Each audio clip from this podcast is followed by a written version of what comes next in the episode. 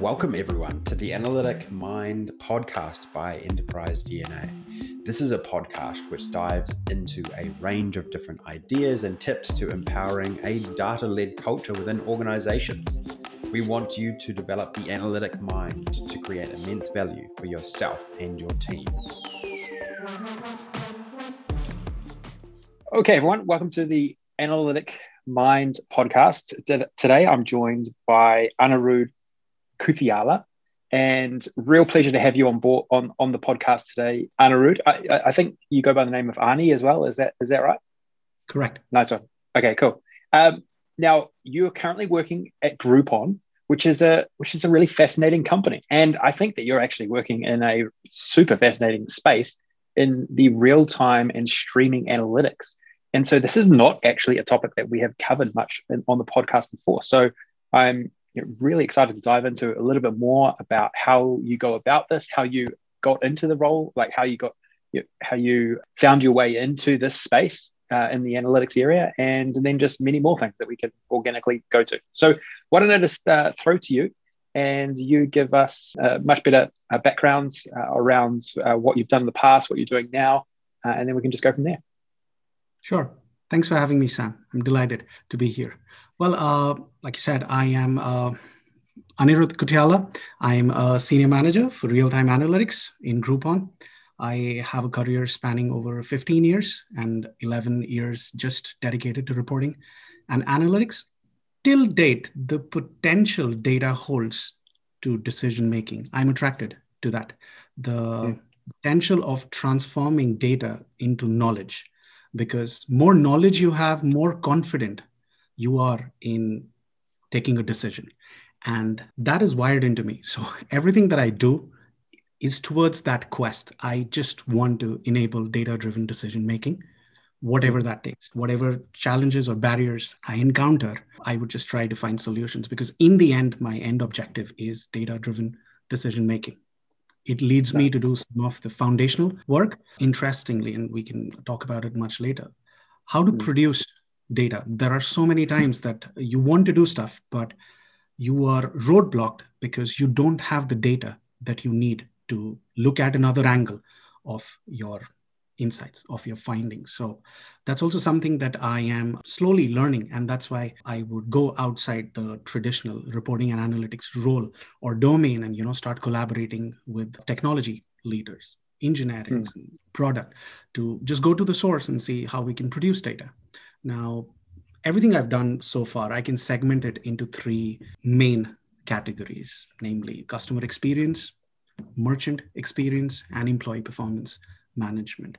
I started as an analyst myself. Whatever I've learned over the years on how different stakeholder groups require different insights, their consumption varies across different functions.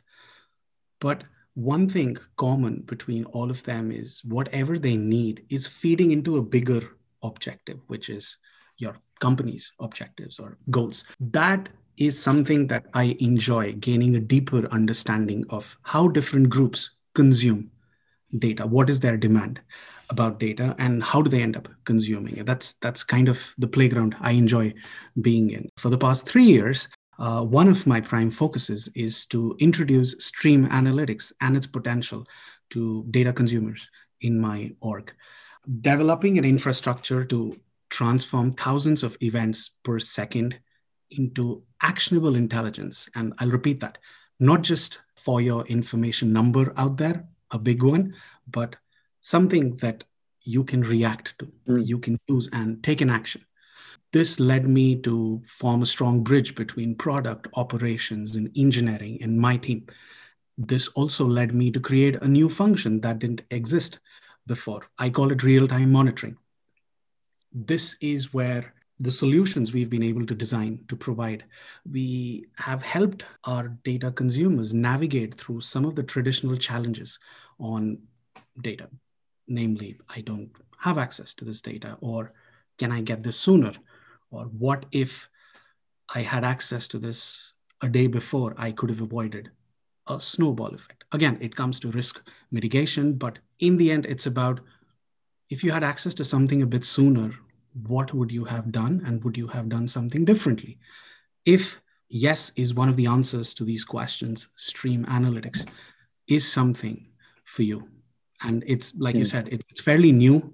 Not many people are familiar with it, and I can testify to that because when we, when I interview to hire people for my team, the technology for stream analytics, let's say when you Google it, Microsoft Azure dominates the search results, but you also have other names uh, in data ingestion like Splunk, like E L K by Elastic. Uh, you have a lot of log applications out there.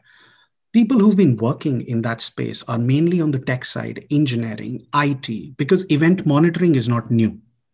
In an I T space, event monitoring is there. In engineering space, you have access to real-time data because that's how you debug. When you're testing a website, when you're testing a feature on an application, you plug in a change and then you go back and look at the real-time data. You don't wait for data to come next day. So availability of real-time data is there.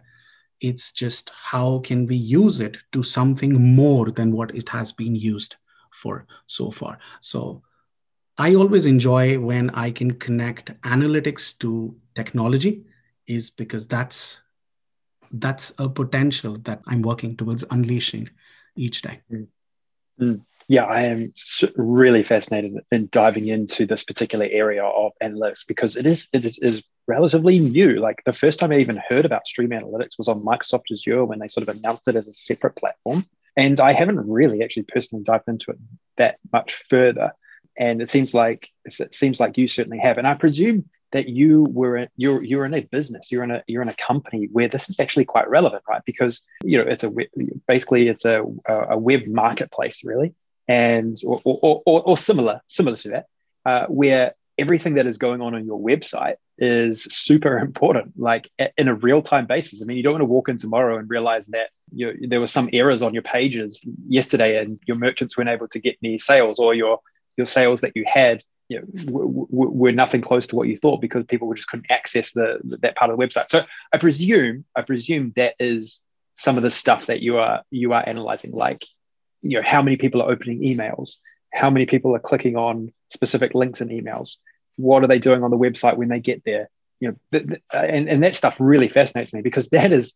That is becoming um, so prevalent across all businesses, right? Because everyone's got some online component and they want to learn about, they need to know about this stuff, but to actually put this all together um, is, is, is still quite difficult. And so th- that's the sort of stuff I'd love to be able to get into a little bit, a little bit more, but hopefully I'm on the right track. I mean, you, you, you let me know if, if, if I'm not. No, absolutely. Cool. So let's, let's dive into it a little bit more. So okay, so you're you're at you're at Groupon. Obviously, you've got millions of data points like on a daily basis across like various aspects of the business. Um, I presume you've got f- phone calls, you've got um, website data, you've got email metrics. And so, what in your mind got you thinking, "Hey, this is actually a huge opportunity for us to generate more value from this data"? It started with uh, probably three years ago. Our engineers were designing a product. It's more like a co-pilot. So whenever a customer or a merchant contacts us, the key information that you need to give a solution to the customer, let it be on phone call, let it be on chat, over email, or even social media. This product was servicing that need.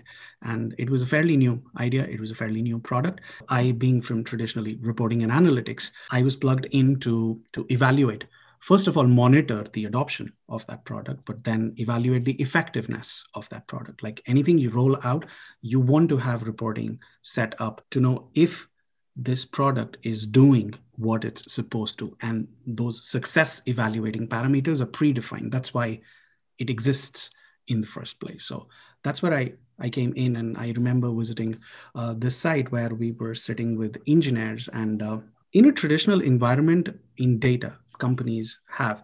There is one thing called stream analytics, which is ongoing flow of data, but other aspect is batch analysis. In other words, that is you consume data once a day in your enterprise data warehouse. You have different applications, use A P Is, and bring data to your data warehouse once a day or at regular intervals, but not streaming. That's what would batch analysis would mean. Now, in order to do that, there are guardrails set. There are processes that you need to follow. And rightfully so, it also takes a while to ingest new source of data into your data warehouse because there is G D P R in there. There are so many security parameters. It has to go through testing, staging. So I happened to be in that room where these guys were talking about how is it fetching information from different sources, this one product. And that got me thinking that, wait a minute, so you're going to X to fetch five fields. Can you fetch two more? And I remember the expression of this guy. I was like, yeah, sure. And that just kind of, boom.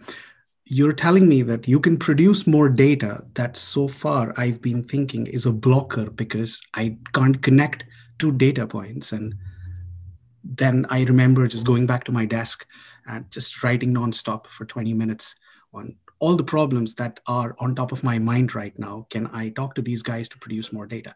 Once I have that data, these guys introduced me to logs. And by logs are semi-structured data in JSON, which an application or a device or a sensor, like anything produces. So whatever they were creating, they were going to a log platform and checking, debugging. Somebody clicked on this and is this producing this behavior and all of that. And that got me fascinated because they were doing something and they were able to look at that impact real time.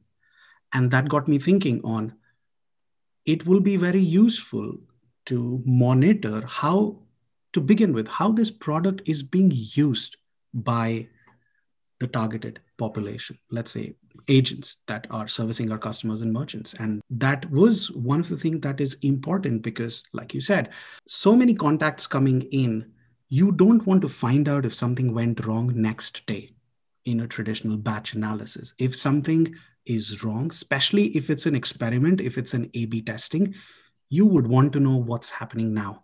And once you develop that functionality to know what's happening now, that also helps you think one step ahead on, if this happens, this is my kill switch. Like I would roll back this feature because what it's supposed to do, it's maybe not doing it. That's when I, I started talking to my team. It was a new domain for us. So one of the uphill battles was let's learn a new language. So we were working with Splunk at that time. Splunk has its own language called S P L. It is similar if you can write S Q L. I mean, it just takes a little bit of practice, but you could transform data on the go with Splunk. So I had my team talked about it.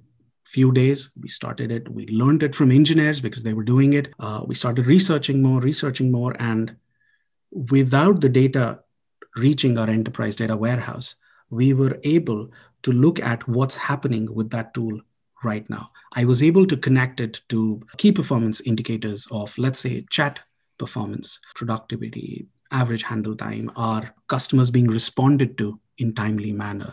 There is also an N L P function, text analytics, sentiment, all of this. This opened up doors to so many things that you could tap into live.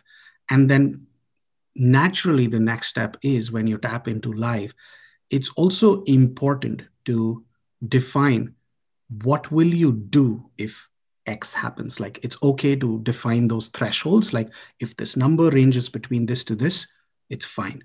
But if it goes below this or above this, that standard operating procedure is what I learned is equally important because today when you talk to anyone and say, what if I show you live what's going on right now? And I have never met anybody who would say, I don't want to know. Everybody wants to tap into that technology. Say, sure, great. But then the next question is, okay, what are you going to do with it? How would you consume that data? We all see uh, big dashboards out there where you have big numbers and it's moving and it's probably, let's say, a key performance indicator, right? Let's talk about traffic on a website. It's showing hundreds and thousands of customers. And if you look at it for a couple of days, you get a sense of, okay, this is what this number ranges for. But now if it's dropped, making it up, let's say it's one hundred thousand and it's not dropped to eighty thousand. Do you know why? Because if you don't know what to do when that number drops, that kind of creates panic, and rightfully so, because you've just been consuming a number. It's equally important to know what causes that number to go up or down. That's where analytics is important. You cannot venture into stream analytics without having a solid foundation in reporting and analytics. Like whenever it comes to data, right, there are basically four questions that everybody asks. The very first question is what happened? This is reporting, hardcore reporting. First insight into data. What happened yesterday, day before yesterday? What is the trend over the year? Once anybody gets that answer, then the next question they ask is, why did it happen? Why did this number go up or down? What's causing it? What are the factors? So that's the root cause analysis. This is the heavy lifting. Everybody is involved in this.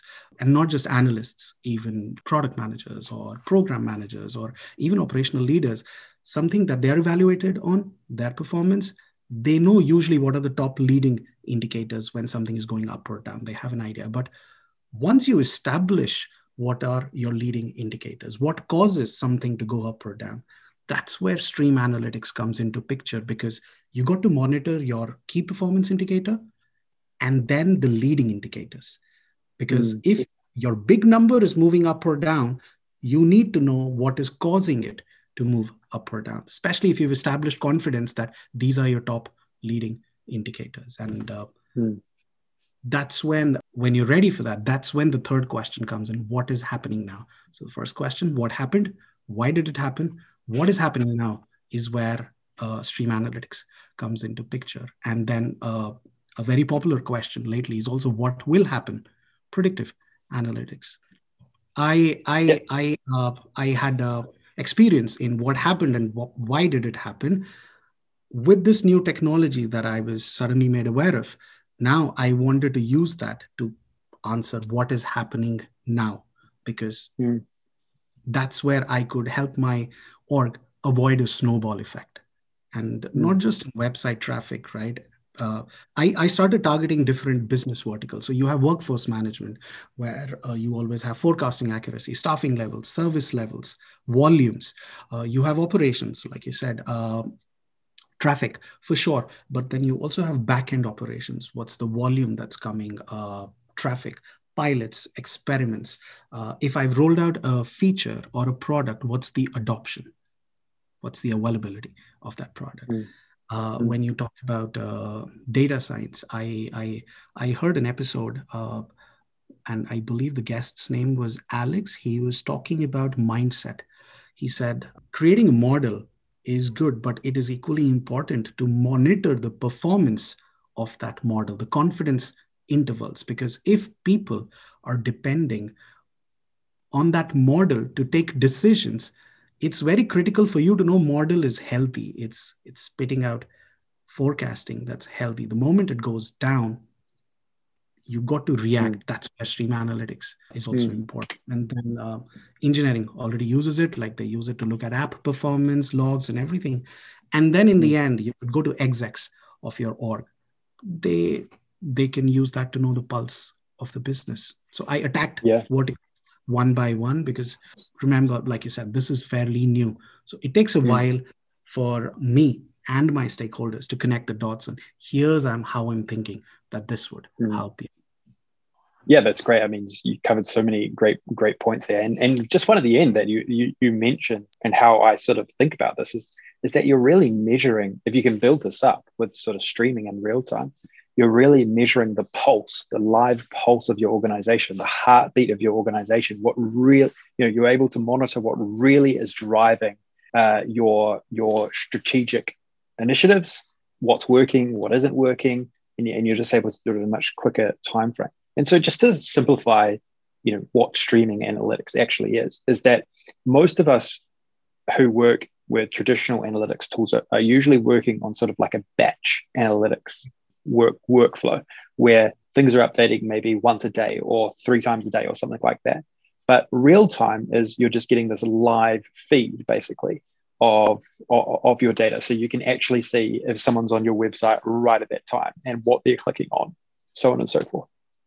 So following on from that, what is the sort of technical difference, like the, sorry, the te- technology difference that you need with, say, streaming versus batch? Because I know for one thing is this concept of compute being super expensive, right? And and I've had personal experience with, with, with this. And how are you overcoming that, you know, the, the the sort of like compute side to deliver a stream analytics project that has a solid um, R O I?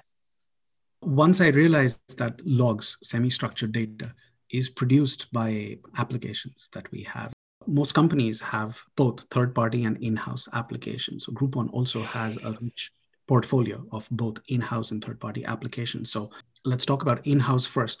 That's where collaboration with engineering is important, because you just first, before you even think about real-time monitoring, you have to think about the data that you need to prepare those dashboards and give that continuous intelligence to your stakeholders.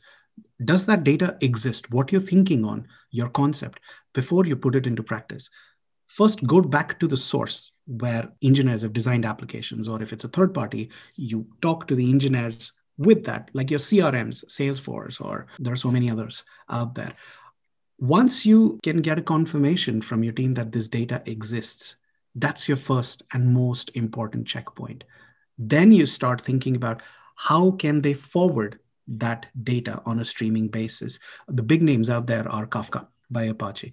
Kafka is designed, and it's an open source, uh, is designed to ingest streaming data. There are so many other names, but let's talk about Kafka. It can ingest data. And from there, then you really, it depends if it's Microsoft Azure. I haven't had any experience working with Microsoft Azure, but it's a full suite of offerings out there. So the decision that a company should take is, do we get a product which gives you the full stack, as in it also helps you ingest, it also helps you build dashboards, or if you have real-time data flowing in somewhere or capability to forward that real-time data somewhere, then you really got to take a call on, do you get a product, out-of-the-box solution, or because you're new to this, you want to try building it yourself. And by that, I don't mean extensive building, but if you can ingest data, then the second step is, can you transform it on the go? Uh, we use E L K by Elastic. E L K Stack stands for Elasticsearch, Logstash, and Kibana. Logstash is where the transformation of data happens on the go. Very, if I translate that to S Q L, assume that the data is coming live into Microsoft S Q L Server, and you've written an S Q L code to join it to different sources and manipulate it, and let's say extract seconds out of a timestamp, all of that manipulation. So your data is flowing, and your end result, your output, is whatever you've written that S Q L code for. And once you have that output, what you can do is put that in a dashboard in a consolidated manner that basically is an insight that would go to your end user. So to start here, first is just ensure you got the data that you need. That's why talk to your engineers, see what data is produced. If it is not produced, don't forget to ask, can they do it or not? Because don't assume that it does not exist, I'm never going to have it. Go one step ahead. It also helps to, to read a little bit about A P Is, about what they do. It's important, especially when you are reaching out to third-party vendors for your C R M or whatever. It's good to see what fields can the A P I produce by those. And uh, once you check the first stage and, okay, data is there, then you really got to think about how can you do that. I've also seen, just to test this concept, you could also set up your own Microsoft S Q L Server and just forward data live to that. The biggest problem with streaming data is size. That's why a lot of these platforms have a data retention. Could be five days, could be ten, could be fifteen.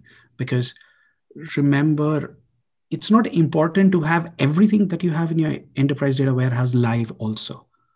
There's no value in having all of that. And if you really wanted to look at something five days ago, why would you want to look at it from a platform that's designed to give you live data? You can always go to your traditional enterprise data warehouse and look at that data. So if you pass that sizing of the data, it's pretty doable, but uh, you could just set it up with forwarding your data live to, let's say, Microsoft S Q L Server. You can install it on your desktop or laptop, create that as a server, and just test it. Mm-hmm. Because before, and let's just say to the listeners, right, if you're thinking about it and it involves investment, before you go with that, you got to create a prototype.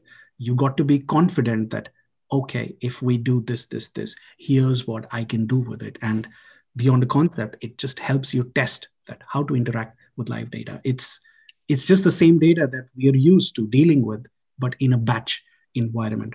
You're just processing it live right now. There's not much difference. The data literacy is already there. It's not new data. It is what you've been used to. It's just you need to decide out of whatever you've been using for, what is important to service life or at a lag of few minutes to your stakeholders. Yeah.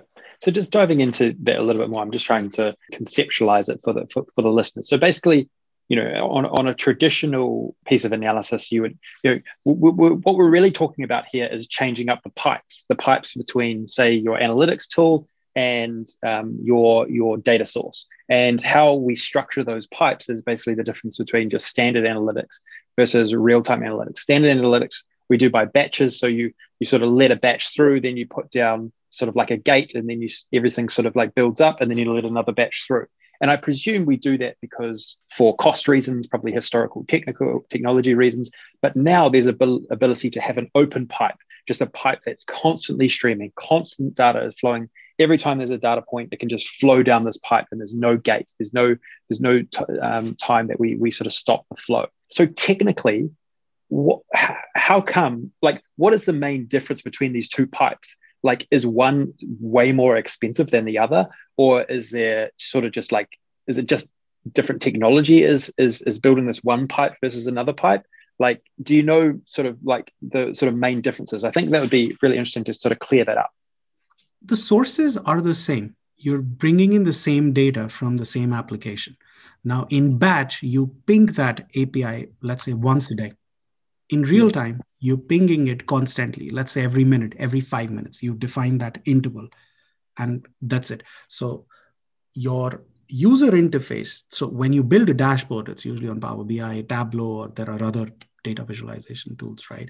That's for batch. For real time, you need a different interface. And there are a lot of open source products out there. Like E L K, I know, is one. You don't need to with limited size of data. Even Splunk, with limited size of data, you can just go ahead and uh, set that up. So the source remains the same. What you're doing in batch analysis and pinging the A P I, asking it to send you data once a day for a rolling one day or two day. In real time, you're asking the same A P I to give me data every five minutes. Now, mm-hmm. again, it depends on the applications that you're working with. Some applications have a limit of A P I. Let's say they cannot do more than five thousand calls a day. So that mm-hmm. means you cannot consume data every second. But then I would always challenge, like, do you need data every second? What difference does it make? Especially when you're starting, what difference does it make if it's at a lag of five minutes? Sure, if you're in banking, stock market, yes, every second matters. But depending mm-hmm. on your industry, five minutes, even ten minutes is okay. Right. So, okay. So in some cases, just speeding, like having a lot more batches at a five minute interval can be classified also as sort of stream analytics. Absolutely. Okay, cool. Yeah. Okay. Yeah. Sounds good. Sounds good. Okay. And uh, yeah, okay. No, I, that, uh, that, that certainly, I think, clears it up a, a little bit. Now on the um, visualization side, so obviously we want to get this into some good visualizations or, or, or be able to tell a story around, uh, around the real-time information. And so what are you finding are the best tools to be able to do that? Like, is it, can you use, just use Excel? Can you use Power B I, Tableau, other other tools, you know, to to create some nice visualizations, or just ways for the decision makers to be able to understand exactly what's going on?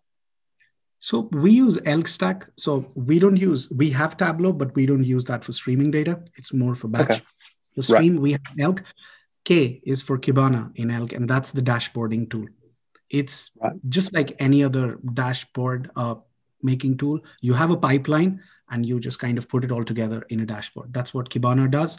E L K right. also has other features like something called Canvas. Again, making it beautiful, because we've we've all seen the James Bond movies where there is real-time data, but the visualization is pretty old school. So yeah, if somebody is going to be looking at a dashboard multiple times a day, might as well make it pretty. But it's not as extensive as Tableau. I will also add that it has limitations, but things like tree maps, things like big numbers, tables, line graphs, trends, it could do all of that.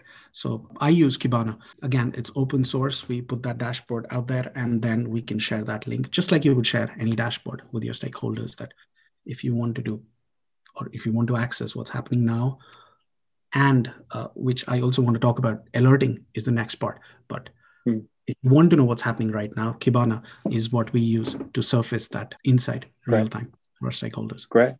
You know what would be great to go into, I think, now is, are you able to give one or a few, a few examples of where you've had huge wins around streaming analytics, like where where you've created like ex, like real examples of where you feel where you feel you've created huge value with stream analytics versus just say traditional analytics? Sure. So one of the early wins we had was tapping into the chat data for our customers. So whenever customers contact us, you have frontline agents across the globe, I might add, communicating with the customers, mm-hmm. and tapping into that live data is available from the tool that gives us that ability to chat, the C R M. But the restriction in such scenarios is that you only get the data for that application.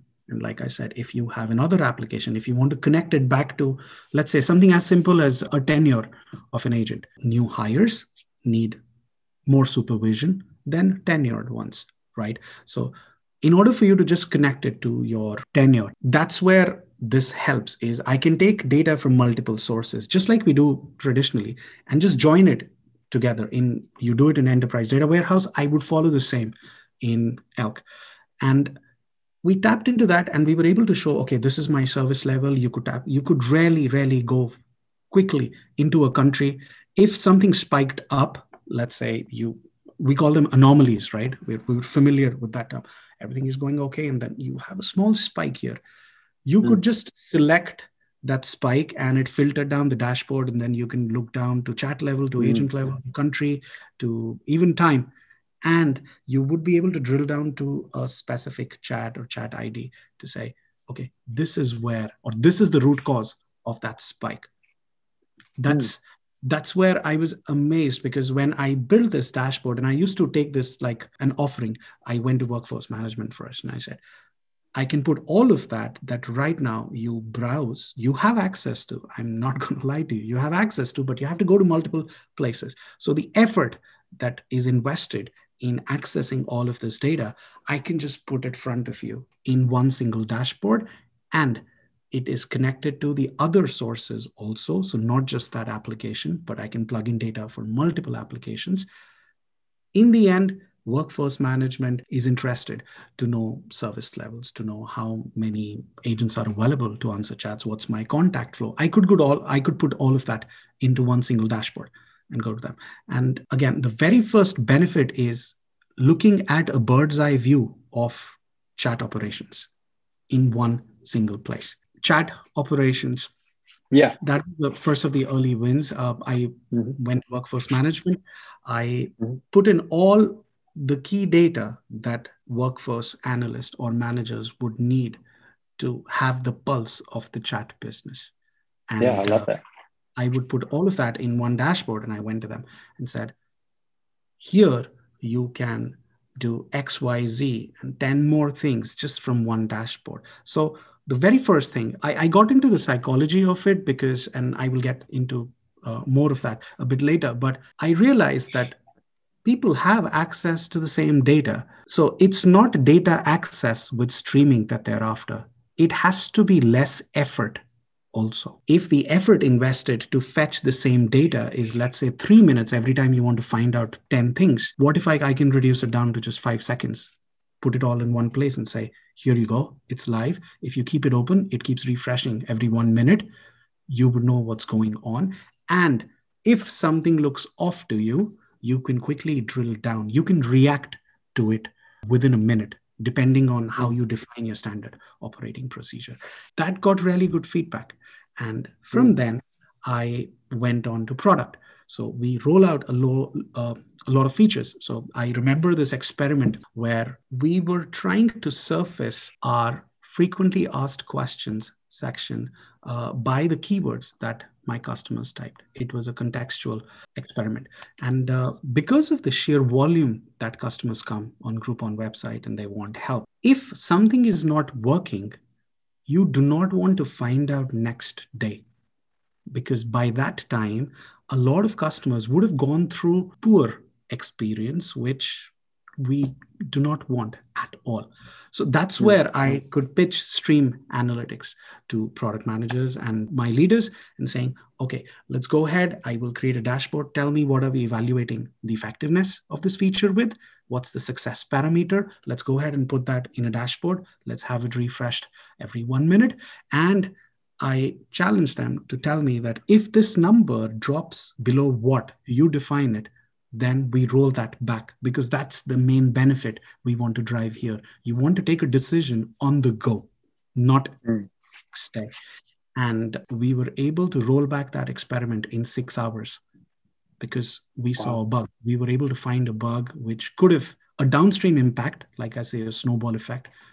Mm. Who knows how, how bad, how many uh, customers would have been impacted by that poor experience. But we were able to scale that mm. back six hours. So that is where, again, one of the earliest wins, but more I did that, more I worked with stakeholders, with projects like these, more I was able to establish the credibility and the importance of stream analytics. So it slowly transitioned. Why would we do that to, can we also do that? And that's that's what I enjoyed, because uh, you gave them one solution, they would start thinking on where else could they use a similar, because they saw the power of decision-making on the go. Yeah, I, I love hearing examples like that. And I, I also like how you've almost been quite entrepreneurial uh, yourself internally within within the business, right? You've seen that there's an opportunity to, to generate value with analytics projects, a, a, a sort of a niche analytics project with Stream. And uh, and you've gone out and you've pitched, you've pitched your idea to stakeholders, and then they've seen the value, and then you've, you've you've sort of just moved on from there. And I think that is a great framework for others in organizations that, you know, don't just sit there and uh, accept the data that's coming to you. There's opportunities to actually be a bit more creative and a bit more entrepreneurial and actually showcase the value, actually really think deeply about the data, think deeply about what information is being generated by all parts of your business, and think, okay, well, if I can get hold of some of this data, I can create a proof of concept, I can create some sort of a model and and, and draft dashboard, put that in front of some stakeholders, and, and then we can just iterate from there and go from there. And that's how you're going to get more investment. Others are going to see the, the, the benefits a lot quicker that way. And I think that's a super framework. Um, so yeah, really appreciate you share, sharing those. Any, anything else to add on that? Sure. And thank you, Sam, for bringing that, because what this led me to create Uh, was a lab environment in my team. Whereas brave attempts, ideas, concepts, let's go ahead and test them. If they work, let's go ahead and scale them up, improve them, and roll that out to a larger population. If they don't, let's go ahead and learn why it did not, do that post-mortem, and then just move on. This approach had so many benefits within my team. The thinking changed, because now we were approaching problem solving proactively. Nobody is asking us to do X, Y, Z. We were plugged into brainstorming and what are the bigger problems that are being faced. And we were trying to find solutions on how we can solve those or build foundations that would lead to solving those problems. That is amazing, because as a stakeholder, traditionally, if you go and talk to your analytical team and say, I want to be able to do X, Y, Z, here's where I need your help. And you would say, okay, you would probe, and then there's a back and forth and you deliver.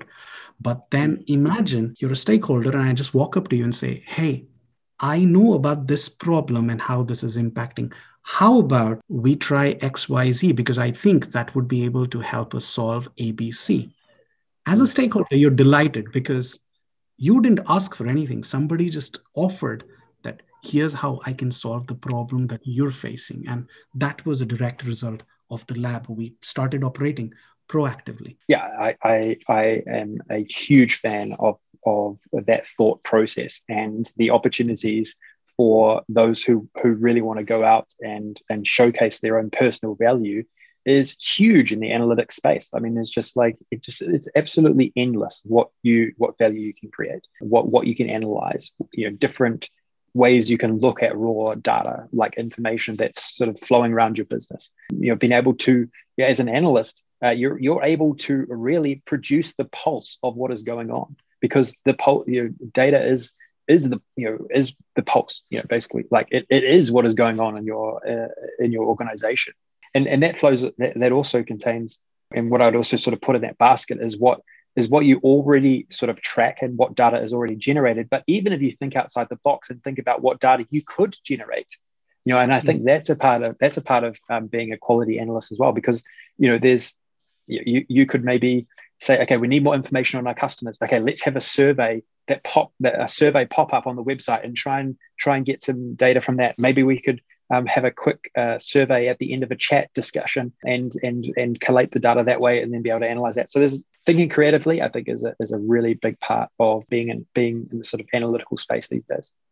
Might I add, once our stakeholders are familiar with stream analytics, they will keep asking for more and more, which is a great sign that their consumption is now increasing. They want this. Mm. But then again, going back to effort, you do not want to keep four dashboards open live. Humanly, it's not possible to consume that information into. That's where alerting is to be complemented with stream analytics. Because remember, going back to why did it happen? If you know what causes your key performance indicator to spike or to drop, you define thresholds, set up alerting for those thresholds. So mm. choose the right recipients. It Think about building an early warning system within operations that when you know that most of the times when X Y Z happens, this is what it results to downstream. If you are confident in that correlation, go ahead and set up an early warning system. That's where alerting plays a key role. And we went one step ahead, not just bringing alerting or introducing this to users who have never experienced alerting in their work environment, as in, in operations. We also went ahead and started tracking the effectiveness of an alerting, because when I alert you, you're supposed to do something. There is a stream of actions after you get alert. I started tapping into the data of what are those actions, and then I could calculate from the time that I alerted, what is your turnaround time to action on that, because all of this in the end, it comes down to, okay, what's the value add of stream analytics? And uh, rather than connecting it down to a dollar value, take it step by step. Before you go to key performance indicator, let's look at improving a leading indicator, a correlational metric. So if I send an alert, here's the time that usually a recipient takes to action that. And then you go back to brainstorming to the whiteboard with your stakeholders. Is this, are we okay with this? Is this operationally our capability? Yes, great. No, can we improve it? They would come up with an action plan. You use the same monitoring to monitor the trends on, okay, it used to be making it up thirty hours before, now it's down to fifteen, sixteen. And the same is when you start seeing benefits on the other matrix. And mm. interestingly, when I started talking about stream analytics to people, I realized that everybody's excited about consuming real-time data, but again, went into the psychology of it. It was not about leveraging this technology. It was about change management, because traditionally you are used to consuming data once a day, and then your stream of actions start. I'm asking you to consume that multiple times during the day and make decisions on the go. And interestingly, started researching, reading about it, I realized that humans are, are used to consuming real-time data much before computers started. Time yeah. is one variable on your watch. If it's eight a.m., that's your event, breakfast time. eight thirty, you got to leave for work. And we are also familiar with alerting, alarms, six a.m., yeah. that's an alert. And as a person, you know that when this alert comes, your next stream of action is get up, take a shower, meditation, breakfast, get ready, and then go, right? Mm-hmm. So as humans, we are wired to perform a set of actions after an event. So with stream analytics, you could use the same theory, but it's important to define that stream of actions because execution is not a problem or a challenge.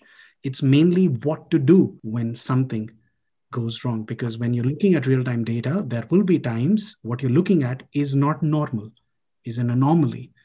It's very important to define what to do when that happens, because if your standard operating procedure is defined properly, that's when there is value of avoiding a downstream impact. I, I, I really appreciate your deep thinking on the subject. And, and some, I, I think of it as like second level thinking, where you're actually really thinking about, you know, not just the analytics piece, but you're thinking about the behavioral, the behavioral aspect of what you're actually doing, what what impact you are having. And, and I I generally I, I really like thinking like that about lots of things, you know, like if something is going on in the economy, you're just like, oh, okay, what is the deeper level? What, what, what's the deeper analysis that you can do as to why this is happening? And I think that is um, a really good framework, a really good way to, you know, to keep keep your mind fresh and and and to, to and to really try and understand, build frameworks around around why things are actually happening or why things happen as they do. So, so really appreciate your insight there. And, and also like what you described really gets me quite excited about what you can do with just general analytics. Okay? Not, not just talking about stream here, but just the fact that you can, you know, like I've got my phone here, right? Like there's nothing stopping any business creating, okay, just with like a Power B I model. Power B I is where obviously we have got the focus with my business, but you can create a Power B I model and then you can overlay Power Automate, which can Uh, look at for an alert. It can send you a text message. It can send you an email with some specific wording. And, you know, all of that stuff has just never been possible, you know, until very, very recently. And it's been democratized like crazy over the last like three to five years. And I think, you know, with you know, the evolution of stream analytics and the wider adoption, the costs are going to keep coming down and it's just going to be democratized more. So it's super exciting about, you know, the possibilities here. I mean, it's exciting now, but like you just think in the future, it's just going to be like absolutely crazy, the, the, the opportunities. It's an excellent point uh, you bring, Sam, because one important key takeaway from alerting is you don't need real-time data to alert. You can build an early warning system, even in a batch processing environment, because the idea, the objective here is to avoid a snowball effect, a bigger downstream effect. So if you really want to start, you could just use your data, define your thresholds, and set up alerting. And uh, uh, in my experience, like we work with Tableau, Tableau has a subscription feature. How about you go ahead and update your dashboard? That just gives you the list of instances that need attention, and you subscribe it at seven a.m. every morning. Something that I've been working on uh, lately is this concept of a morning brew, like a newspaper. So you could just send an email of things that need attention to mm. a distro, whereas you yeah. don't need to go to different dashboards or emails, just like a newspaper, consume that and mm. your stream of actions start from there. Could be a morning or an evening brew, haven't decided, but it opens mm. up so many possibilities when you really get into leveraging technology to its fullest mm. extent today. I, lo- I love that. It's, it's almost like an, an email newsletter, but it's actually on like data related topics. Yeah, yeah, I think that's, and, and, and it sort of is dynamic. It changes every day based on what is actually uh, relevant to a specific person or what is actually relevant to the business on on on, on anything that's happening with their, their data. And man, uh, just the way you talked about it then was was was got got me really thinking actually. Like that that is that is the next evolution, isn't it? Like there's, you know, just just making data even more immersive uh, than, than it is right now. And then having looks, lots of different ways that you can ingest data as a, as a person, you know, like you can look at a dashboard and filter the dashboard, but maybe you just want to be able to like log in and, into your phone and see all of the like, like key indicators. Maybe you actually just want a text message when something interesting happens. Like there's just going to be all, all, all of these different options, which I think is, man, I mean, and most of those are actually possible now. It's just, a, it's just a matter Absolutely. Of like, piecing together the stack to make it happen. And it's taking that first step, like establishing confidence that you got this, like you could use this X, Y, Z. One of the things I've been working as a leader with my team is conditioning the analyst behavior, because sometimes where it is overlooked is everything that we create it's an analyst. So a Tableau dashboard is as good as analysts' knowledge of Tableau. He or she might know more, but if their Tableau knowledge is restrictive, they can't, because Tableau is what your end users consume information with, right? So if they're not skilled in Tableau, then the message, the storytelling that they want to would suffer is because they're restricted by that. And more importantly, again, I believe it was in one of your episodes before where it was about design thinking, I believe, where I really enjoyed listening to that, where is I, I started following the same. I encourage my team to ask requesters questions about, why do you need this? Uh, what decisions is this going to drive? What is the end objective? These might look like simple questions, but it considers, it, it takes on some serious thought. And something that I enjoyed reading about, which I'm going to experiment myself, is there's a technique called five whys. I think it was created by the by the person who created Toyota, nineteen thirties. It's just asking why five times with the adding in the context of the other. So if somebody says, I want this, why? So that I can do mm-hmm. this. Then you shape that question into, okay, why, why? That just helps you get that context. And that's what I wanted to do with my team, is plug them into problem solving. I want to evaluate themselves by the value that they add, not by what they supply, because that's the expensive cycle to be in. You want to give your stakeholders what you need, what they need, not what you what they want. And that is important. Once you break out of that, that's where it's fun collaborating, and we've had successes with that. Whereas now it's not like, I want this, this, this dashboard. It should be showing matrix like this. Please give it to me. Let's collaborate. Let's go back to the drawing board and understand why. What are you trying to get at? Because the moment analysts are a part of brainstorming and problem solving, that's where proactiveness kickstarts. Because then they start thinking on doing X, Y, Z to solve more than one problem at once. And curiosity, like big fan, that's where learning starts. Mm. So trying yeah. to encourage those behaviors is key too, especially in the analytical community.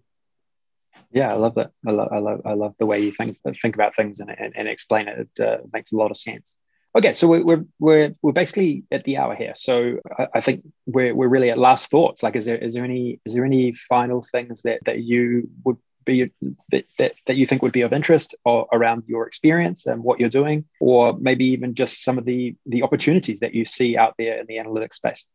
Well, again, to me, just theoretically, like if you become aware of something out there, a new technology, like don't be scared to pursue that. Don't be scared to test that, is because you never know what benefit you will bring. I will again end that with an analogy, analogy that I yeah. use with my team, is in a city where there is only road travel, all the solutions that anybody thinks of would factor in the time it takes to go from point A to B in a car or a train, right? Is because there's road travel. But the moment I tell that person, wait a minute, there's something called an aeroplane as well, your perspective changes on, oh, so you could solve the same problem much more efficiently. And by the way, while you're at it, you could solve a lot more problems that you never thought you could solve with, let's say, road travel here.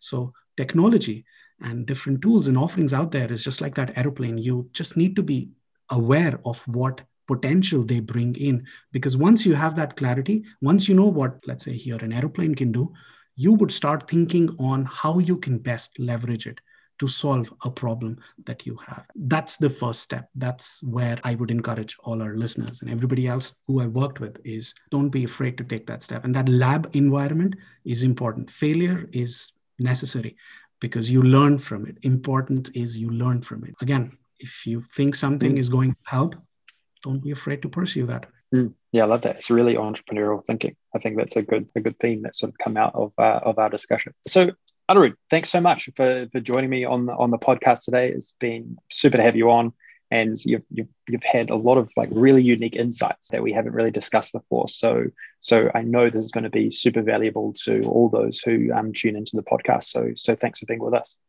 Well, thanks a lot, Sam, for having me, and wish you all the best. That's great. Okay, everyone, thanks for tuning into the uh, Analytic Mind podcast. Don't forget to subscribe at, on, on your favorite uh, listening app. We, we we blast this everywhere, so you know, Spotify, Apple, et cetera. So definitely subscribe for all the updates in the future, and give us some feedback as well. I'm happy to hear from you and love to you know, see what you're getting out of uh, you know, if you're getting a lot out of, the, out of the content and the ideas that we're sharing here. I know myself, I personally am, so I hope I hope you are too. So uh, we'll leave it there. Thanks again, Anirudh. Uh, all the best, everyone. Okay, take care.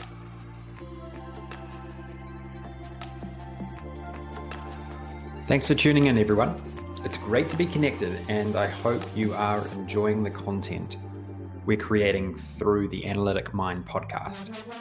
If you enjoyed this session, make sure to subscribe to the podcast to get notified for each episode as we release them. If you want to learn more about Enterprise D N A and the many initiatives we're working on, check out w w w dot enterprise d n a dot co. There we have a range of resources to download, events to attend, and information to explore.